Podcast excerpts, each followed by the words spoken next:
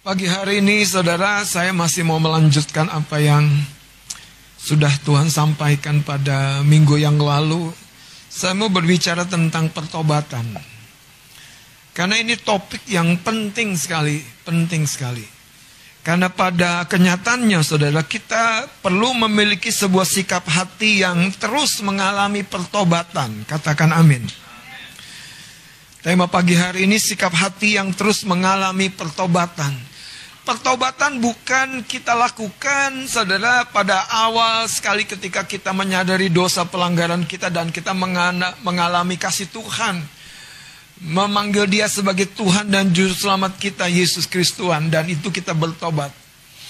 Karena makna pertobatan, saudara, pada konteks Alkitab, bukan sebetulnya terima Yesus.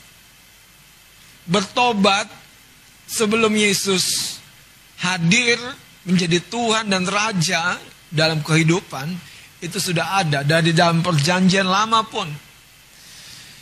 Bertobat itu bahkan saudara bukan sekedar sadar insaf mengaku dosa. Tapi pertobatan yang utuh memang dimulai dari sebuah keinsafan, kesadaran. Dan tahap yang berikutnya dari keinsafan dan kesadaran itu kita mengambil sebuah sikap berbalik dari jalan kita yang lama, berbalik dari jalan kita yang lama. Jalan hidup kita itu ada saudara di dalam pikiran, perasaan dan kehendak kita. Itu jalan hidupmu.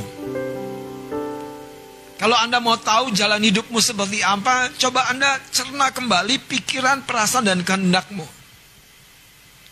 Anda bisa tepat waktu, Anda bisa terlambat. Anda bisa lihat di mana keputusanmu memulai perjalananmu.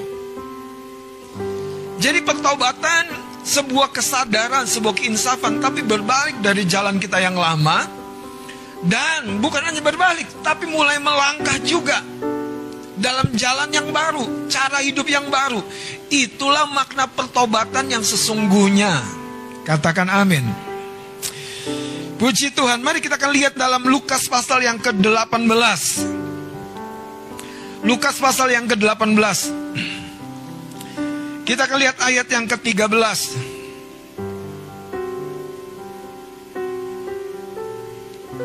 Ayat yang Lukas 18.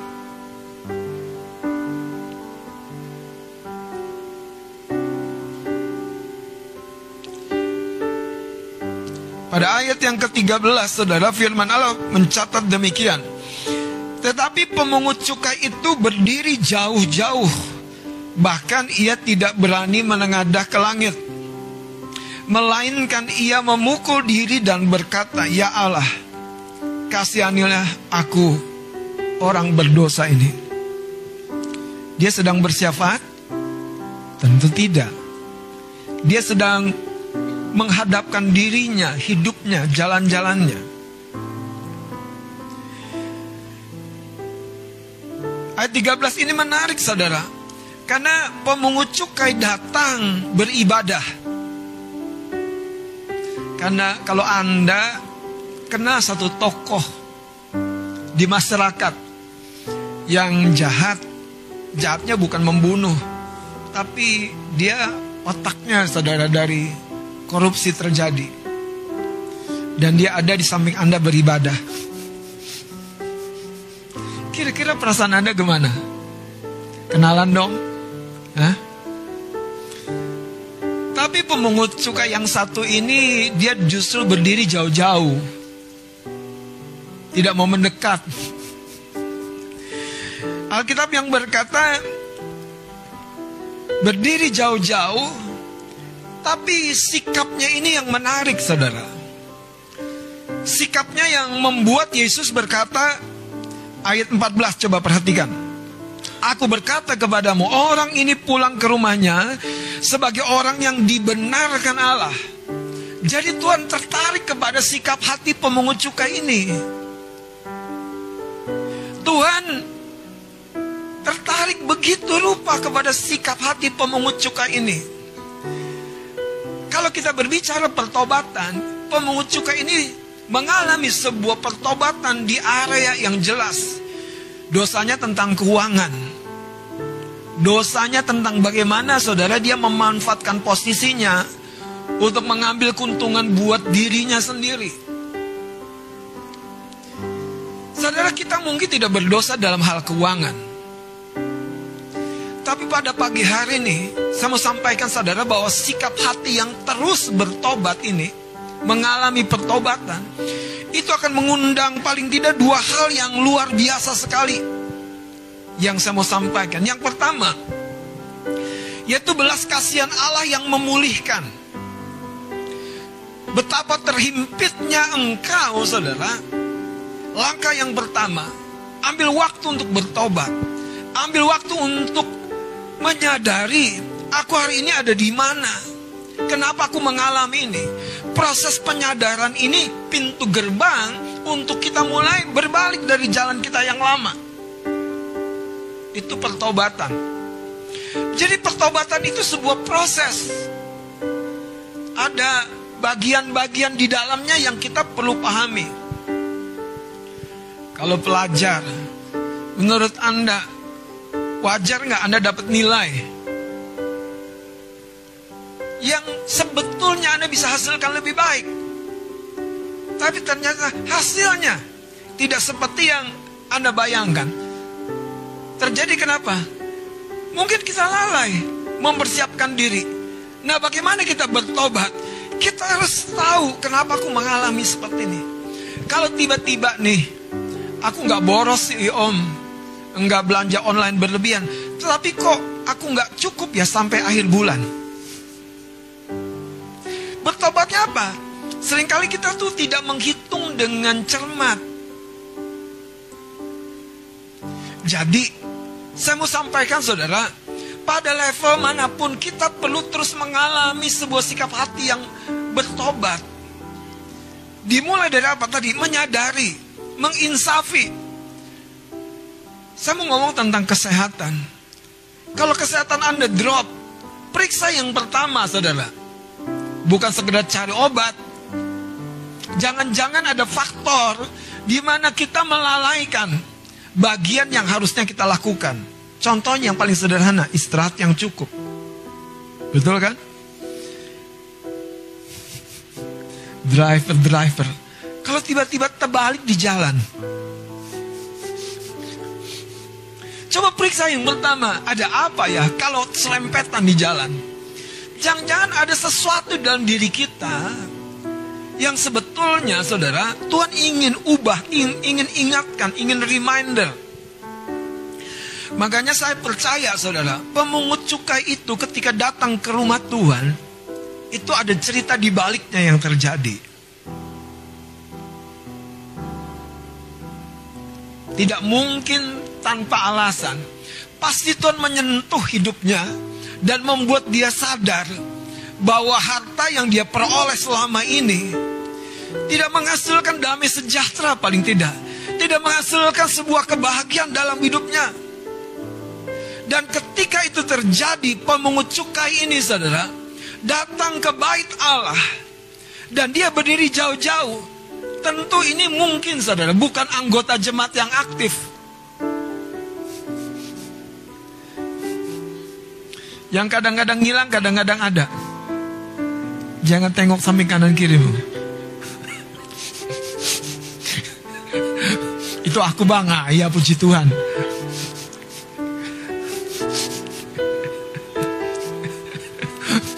Among sama kasirnya colek-colekan, itu kita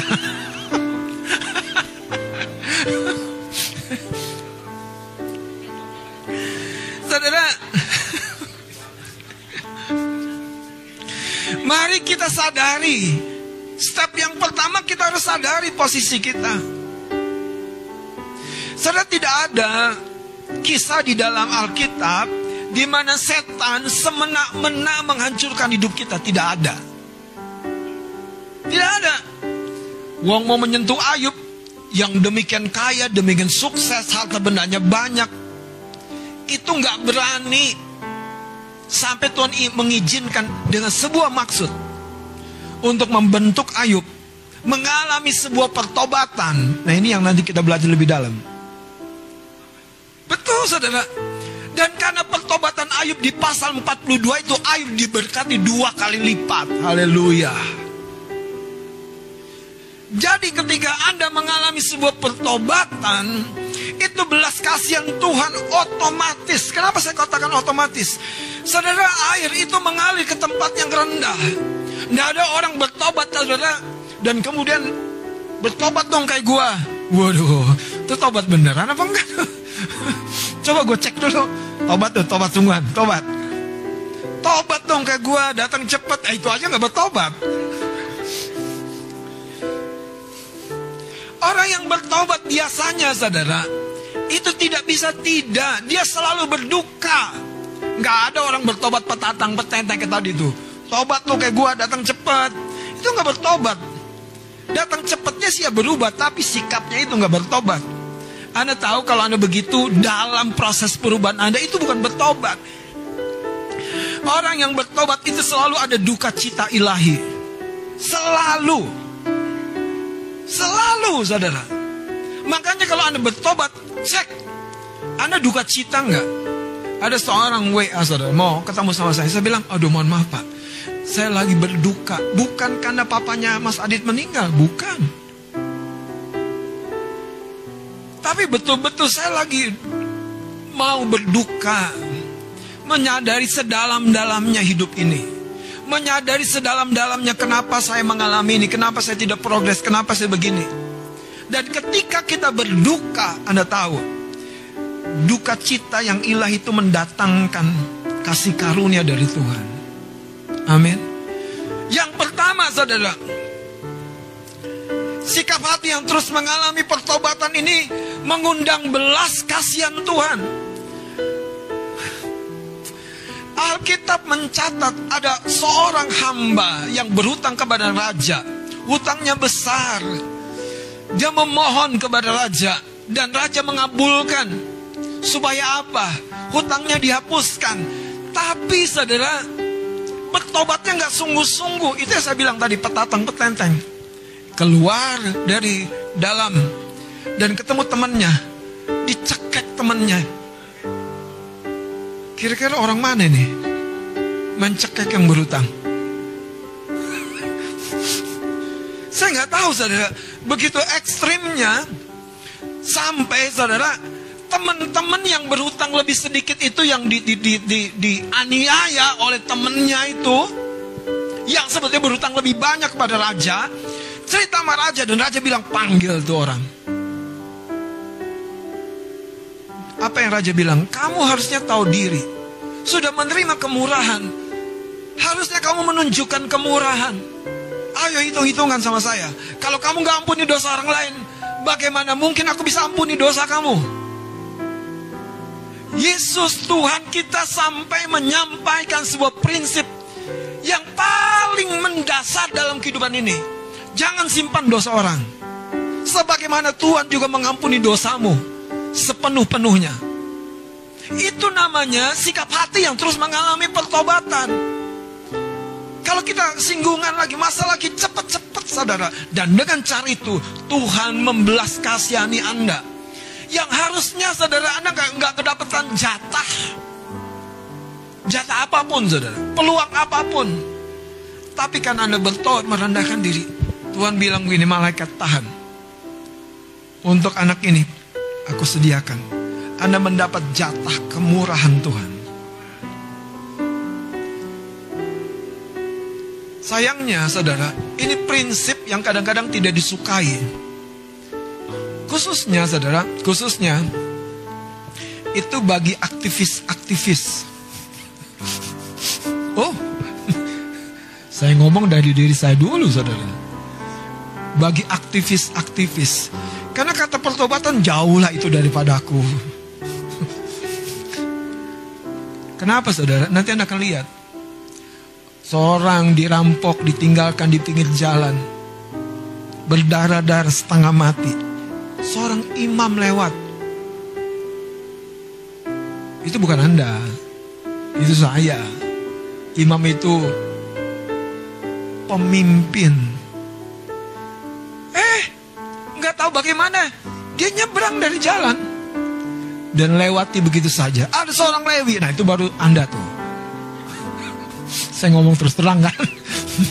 itu baru Anda tuh yang melayani. Makanya aktivis-aktivis tuh perlu bertobat sering-sering saudara. Eh lihat, eh ngikut jejak imamnya. Saya nggak nyalain Anda loh. Makanya kalau saya bertobat, Anda harus bertobat. Jangan pemimpinmu udah bertobat, Anda nggak tobat-tobat. Beneran loh saudara. Dan si Lewi ada seorang pedagang, orang Samaria, bukan orang Yahudi. Nggak ada hubungan kerabat, nggak kenalan, nggak member, nggak follow di Instagram, nggak pernah nge-like Facebook. Eh ngeliat dia turun dari keledainya.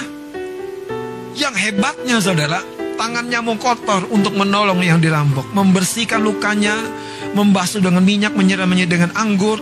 Yang kemudian dia menaruh di atas keledainya dan dia berjalan dan membawanya ke penginapan. Dan sampai di penginapan dititipinya diberikan uang. Kalau kau belanjakan lebih kepada pengurus penginapan itu untuk yang sakit ini, aku datang dan membayarnya lagi. Saudara, di zaman sekarang mana ada? Tapi saya berdoa dari rumah ini akan terjadi. Ada orang-orang yang hatinya murni kepada Tuhan. Murni kepada jiwa-jiwa. Terus kalau yang ditolong itu kemudian ternyata dia menganggap kita penjahatnya. Kalau hati Anda tulus, sekali lagi. Hati Anda akan dibela. Hati Anda tuh terhubung dengan surga. Tuhan nggak pernah saudara nggak pernah tidak peduli. Dia selalu peduli kepada orang yang terus menjaga hatinya saudara bertobat. Mau marah bertobat. Mau kesel tobat. Mau tobat. Aduh, aduh, aduh. Gimana kalau di keluarga Bang Mawel? Kalian ada amin? Iya kan? Tobat. Adek kakak. Lu sih Pas di motor kan dia nggak berdaya kan. Kita aniaya terus dia. Sampai tobat. Haleluya. Saudara dengerin saya. Kita harus betul-betul memasuki satu keadaan di mana kita insaf.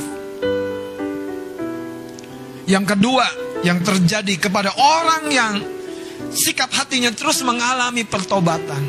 Sikap hati yang mengalami pertobatan. Sikap hati Bukan sekedar sadar, tahu. Nah, itu lain saudara. Lihat, dia akan mengalami sebuah pertumbuhan yang maksimal.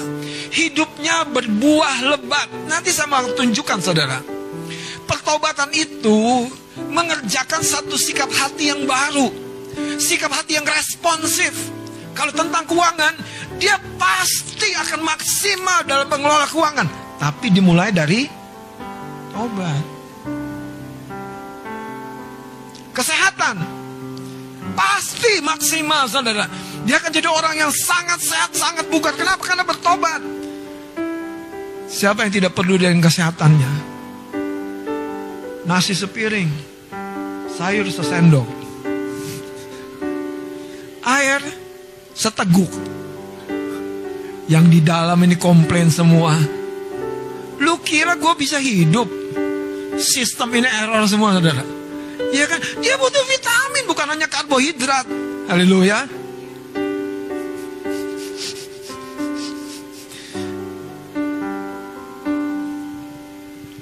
Makanya saya percaya sekali saudara. Kalau Anda hidupi sikap hati yang terus bertobat, lihat orang saudara, lihat orang ngantri dengan tertib. Eh kita tobat dah. Kita nggak jadi orang yang mendesak-desak. Insaf diri, sabar. Lihat orang datang, saudara, nggak tugas tapi dia ambil sapu. Eh, bertobat, saudara. Itu kalau Tuhan punya sepasukan anak Tuhan di gereja yang seperti itu, wow. Haleluya. Amin. Lihat orang bertobat, apalagi dengar firman. Coba. Disenyumin aja tobat ya kan? Itu bukan senyumnya loh saudara. Tapi hati kita yang terbuka. Kita lihat satu ayat lagi. Lukas 15 ayat 21. Ini menarik saudara. Karena sikap hati yang terus mengalami pertobatan ini harusnya menjadi standar hidup kita. Kalau kita menempatkan ini menjadi standar saudara, mau turun, kedongkrak lagi. Mau sakit, sembuh sehat pulih, bugar lagi. Mau error, nggak jadi saudara. Karena sejatinya hidup kita tuh dikonsep oleh Allah berbuah lebat. Tuhan berkata, taklukkan bumi, kelola. Jadi ada sebuah kepercayaan yang besar dalam hidup kita. Saudara dengan saya, setan itu justru takut sama orang yang tadi hidup dalam sikap hati yang terus bertobat. Bukan berarti tidak pernah salah loh. Tapi salah, sadar, sadar, sadar, sadar. Dan berbalik dengan jalan itu, hidupnya terus akan mengundang belas kasihan Tuhan. Lukas 15 ayat 21 mari kita baca bersama-sama 2 3. Kata anak itu kepadanya, "Bapa, aku telah berdosa terhadap sorga dan terhadap Bapa. Aku tidak layak lagi disebutkan anak Bapa." Saudara, ini sikap hati yang bertobat, rendah, menyangkal diri. Dia siap kalau tidak dianggap tapi aku mau berbalik. Dia siap kalau ditolak, tapi aku mau berbalik. Kenapa dia mau berbalik? Karena dia tahu kesalahannya. Ada orang mau berbalik tapi nggak siap. Karena belum merendah hatinya. Aku udah minta maaf kok nggak dimaafin. Sering dengar gak cerita itu? Aku udah minta maaf, kok nggak dimaafin? Kalau Anda betul-betul bertobat, Anda gak dimaafin, itu urusannya selesai. Tapi Anda betul-betul merendahkan diri dan berkata Tuhan, teman, pama, maafin ya. Dengan cara itu, Anda menerima berkat yang namanya kasih sayang. Kembali kepada pemungut cukai ini, ketika dia masuk ke bait Allah, menurut Bapak Ibu Saudara, apa motivasi pertama dia datang ke bait Allah? Mau nyanyi? Mau bersorak-sorai? Yang menarik saudara, dia mau mengalami pertobatan. Ayah Islami, kenapa dia untuk bertobat perlu datang ke bait Allah? Aku mau bertobat di rumah aja, boleh nggak? Ya boleh. Tapi poinnya kenapa di bait Allah? Waktu dia datang ke bait Allah, di sinilah saudara, Yesus memakai ini menjadi sebuah cerita. Karena banyak orang datang ke bait Allah, bukan untuk mengalami sebuah pertobatan. Tapi dia hanya setor muka. Dia hanya melakukan tugas perannya. Dan menjalani kembali hidupnya dalam cara-cara dan jalan yang tidak berbeda. Hari ini saudara mari kita jadi seperti pemungut cukai itu. Kita datang untuk mengalami Tuhan dan caranya kita buka hati kita untuk semua hal yang rasanya belum selaras dengan kebenaran dengan firman. Dari situ kita akan mengalami campur tangan Tuhan. Ada beberapa orang dosanya tuh dia jadi seorang yang hard worker gila-gilaan kalau udah kerja. Iya. Dan sebetulnya dia bekerja melampaui pengendalian dirinya. Nah itu repot saudara. Iya. Ada orang sebaliknya kalau udah pasif, malas gerak, melampaui pengendalian dirinya. Aku lagi me time. Me time-nya lama terus. Lama aja. Saudara, di sini kita harus lihat dari sudut pandang Tuhan. Makanya ketika pemungut cukai ini datang ke bait Allah, dia tahu siapa dirinya. Dia datang ke bait Allah untuk mengalami kesembuhan dari rasa bersalahnya. Dia datang ke bait Allah. Dia bukan mau dilihat. Bahkan yang pertama-tama bukan mau fellowship, bukan mau kesaksian, Tapi dia mau mengalami pemulihan. Kekasih-kekasih Tuhan. Yang paling indah dari cerita pemungut cukai ini sebetulnya saudara. Ketika dia pulang. Yesus berkata, dia pulang dibenarkan. Dia pulang dibenarkan. Dia pulang mengalami ke sebuah kehidupan yang merdeka. Ada satu ayat di dalam kitab Yeremia. Pasal yang keempat, mari kita ngelihat. Kenapa kita perlu mengalami sebuah sikap hati yang terus sadar, terus insaf. Dan kalau sudah disadarkan, sudah insaf. Ayo bertobat. Yeremia pasal yang keempat ayat yang ketiga Mari kita akan bangkit berdiri dan kita akan baca ayat ini Kita baca dua tiga Sebab beginilah firman Tuhan kepada orang Yehuda dan kepada penduduk Yerusalem Bukalah bagimu tanah baru dan janganlah menabur di tempat duri tumbuh. Saya baca sekali lagi perhatikan.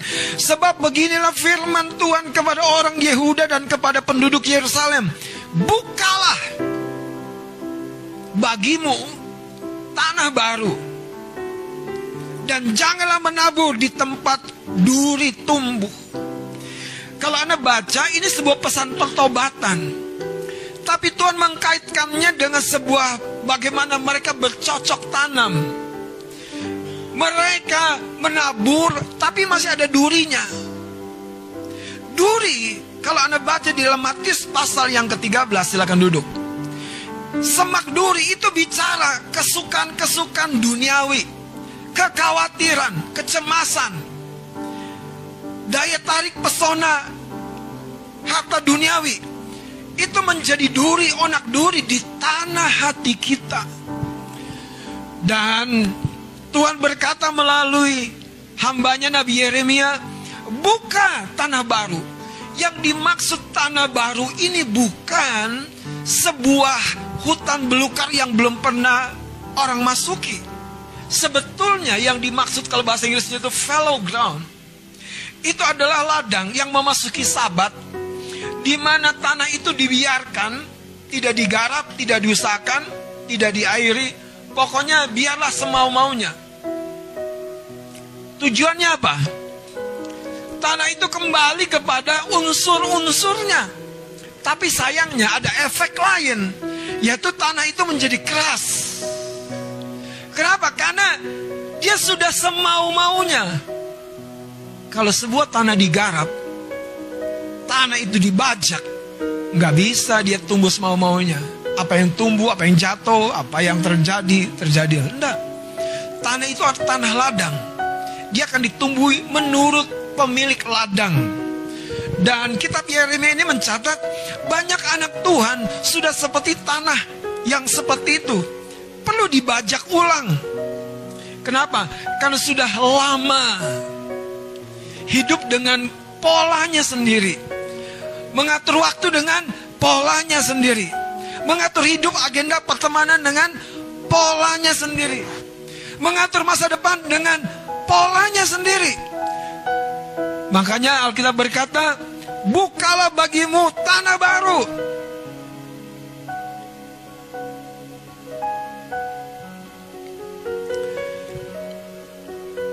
Saya berbicara sama Kak Ani. Saya bilang gini, saya mau hadir di pertemuan latihan pelayan pujian penyembahan tiap hari Kamis. Sebetulnya bukan untuk mentraining, untuk mendampingi, bukan hanya itu tapi saya sedang mengalami pertobatan. Kamu mengharapkan bagus pelayanan, tapi kamu nggak mau terlibat. Kamu mengharapkan orang naik kemampuannya bisa lebih bagus, tapi kamu nggak memberi waktu.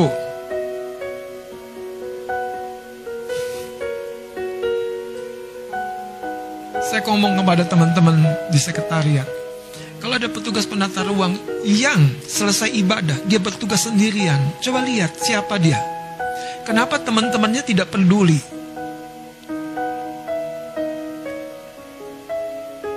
Yang anehnya ya, kalau dia nggak dimasukin dalam tugas, kalau saya tidak dilibatkan, mungkin saya juga akan merasa. Tapi masalahnya sebetulnya adalah kita tidak menyadari kita dipercaya Tuhan pada masing-masing bidang dan pada bidang tersebut hati kita sudah mulai mengeras. Saudara, saya pulang ke rumah. Pagi saya pegang piano saya. Siang saya pegang lagi Malam udah pada tidur saya pegang lagi. Gitar yang biasanya saya sampingkan. Yang saya pakai kalau mau doa pagi doang. Saya mulai mainin lagi. Saya bilang saya mau berbuah lebat. Dalam setiap talenta yang Tuhan percayakan. Saya belum cukup tua. Masalahnya kita harus bertobat. Saudara tanpa pertobatan nggak ada sikap dan respon yang baru.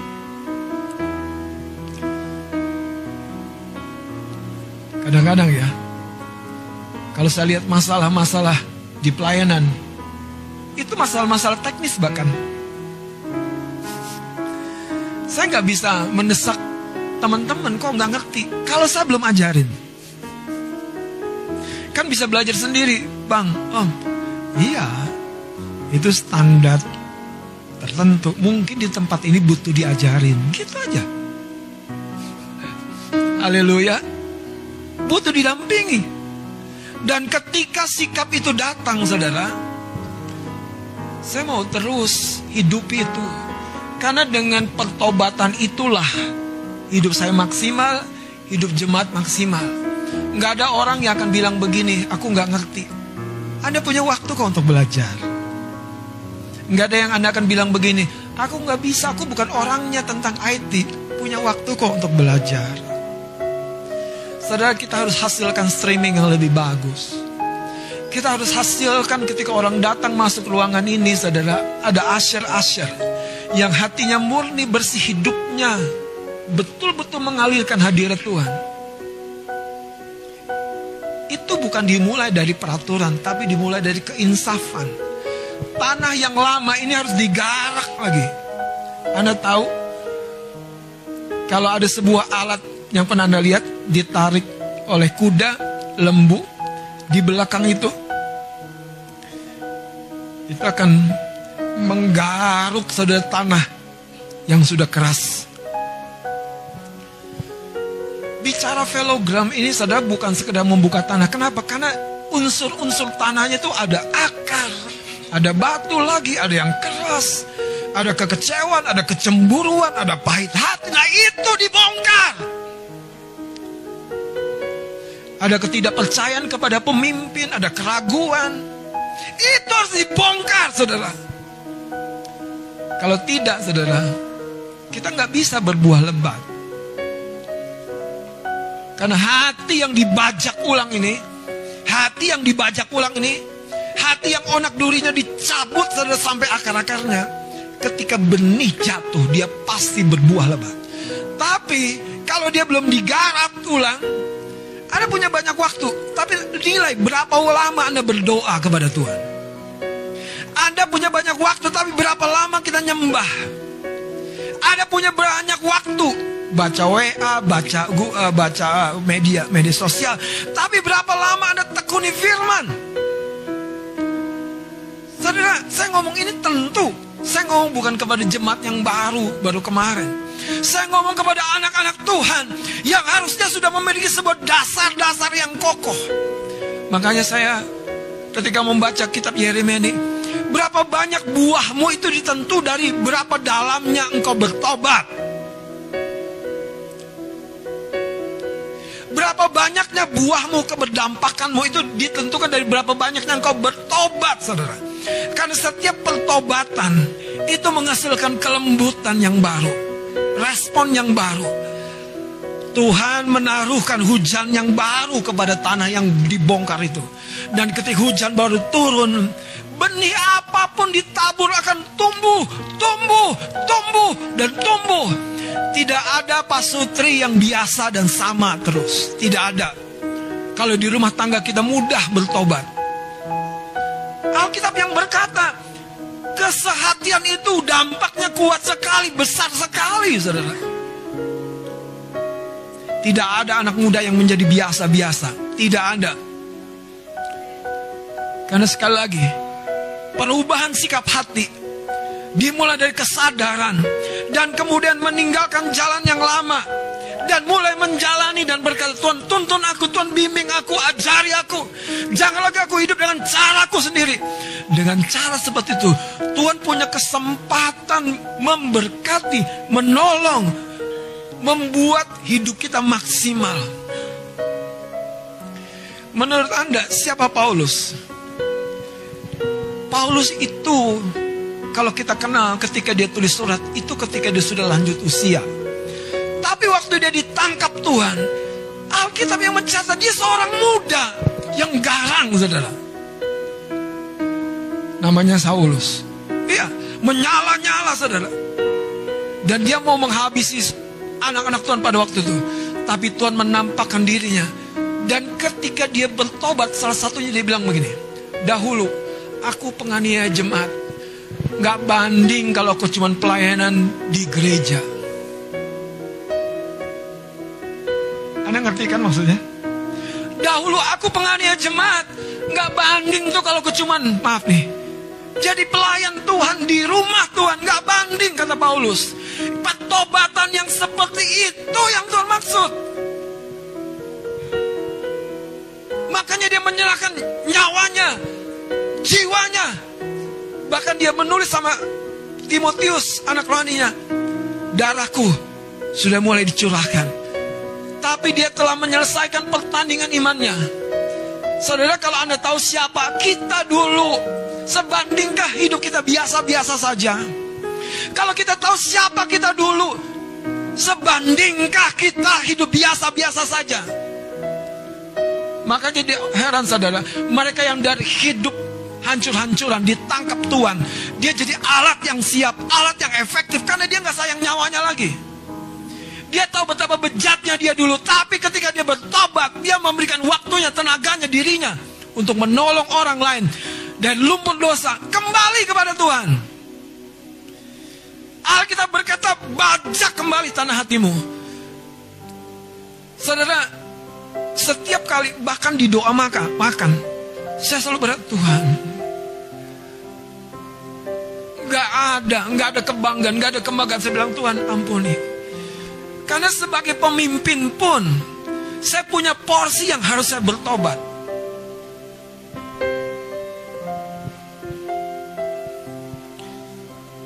Kenapa banyak anak Tuhan percaya kita akan dibawa Tuhan dari kemuliaan kepada kemuliaan. Tapi berhenti di situ, di kemuliaan yang kedua itu. Pada Tuhan bilang, dari kemuliaan kepada kemuliaan dan kepada kemuliaan bukan dari kehinaan kepada kemuliaan, tapi dari kemuliaan kepada kemuliaan dan kepada kemuliaan. Kenapa mampu orang-orang tertentu mengalami ayat itu? Karena dia tadi hidup di sikap hati yang selalu sudah diwarnai dengan pertobatan. Itu yang membuat dia bisa disentuh dengan mudah. Bisa disentuh dengan mudah pengorbanannya. Bisa disentuh dengan mudah totalitasnya bisa disentuh dengan mudah saudara setiap talentanya. Bisa disentuh dengan mudah bahkan keuangannya. Tuhan mau bukan mengambil tapi justru melipat gandakan apa yang kita percayakan di tangan Tuhan. Hari ini perenungannya sudahkah kita menangkap jenis pertobatan apa yang kita harus ambil Saudara, kalau kita punya banyak waktu, saya akan menyampaikan firman yang lebih tajam lagi, yang berisi ancaman. Kalau mereka yang keras, mereka yang tidak mau berubah, mereka yang sudah diperingati berkali-kali tidak berbalik, akan tiba waktunya setan punya kesempatan untuk menghabisi dirinya, menghancurkan hidupnya, karena dia tidak mau diperingati dengan firman. Makanya ketika kita diperingati oleh firman, berubahlah bertobatlah. Jangan sampai Alkitab yang mencatat hidup kita yang masih ada gelapnya itu diekspos. Pemungut cukai ini jadi sebuah contoh. lapor sama Tuhan, Tuhan, aku sebetulnya parah. Kelihatannya di luar aja bagus. Tidak berani mengangkat wajah, memukul diri. Kekasih-kekasih Tuhan, mari kita tutup akhir tahun ini dengan kedukaan. Supaya memulai tahun depan itu dengan kesukaan yang luar biasa. Kedukaan yang jenisnya apa? Di mana kita mau dan rela berubah, bertobat.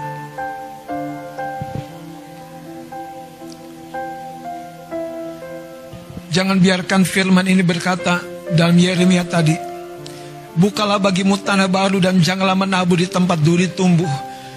Jangan heran kalau apa yang Anda tabur sepertinya tidak tumbuh. Jangan-jangan masih ada duri. Jangan-jangan masih ada duri-duri yang menghabisi benih-benih yang baru tumbuh dan lemah. Kekasih-kekasih Tuhan, mari kita mengambil waktu untuk bertobat. Dengan Alkitab yang berkata, mereka yang merendahkan diri akan ditinggikan oleh Tuhan. Mereka yang bertobat justru akan lebih disayangi oleh Tuhan. Bertobat bukan sekedar sadar insaf, tapi berbalik dan mengupayakan satu upaya yang jelas untuk sebuah perubahan. Itu pertobatan yang Tuhan maksud. Mari kita bangkit berdiri.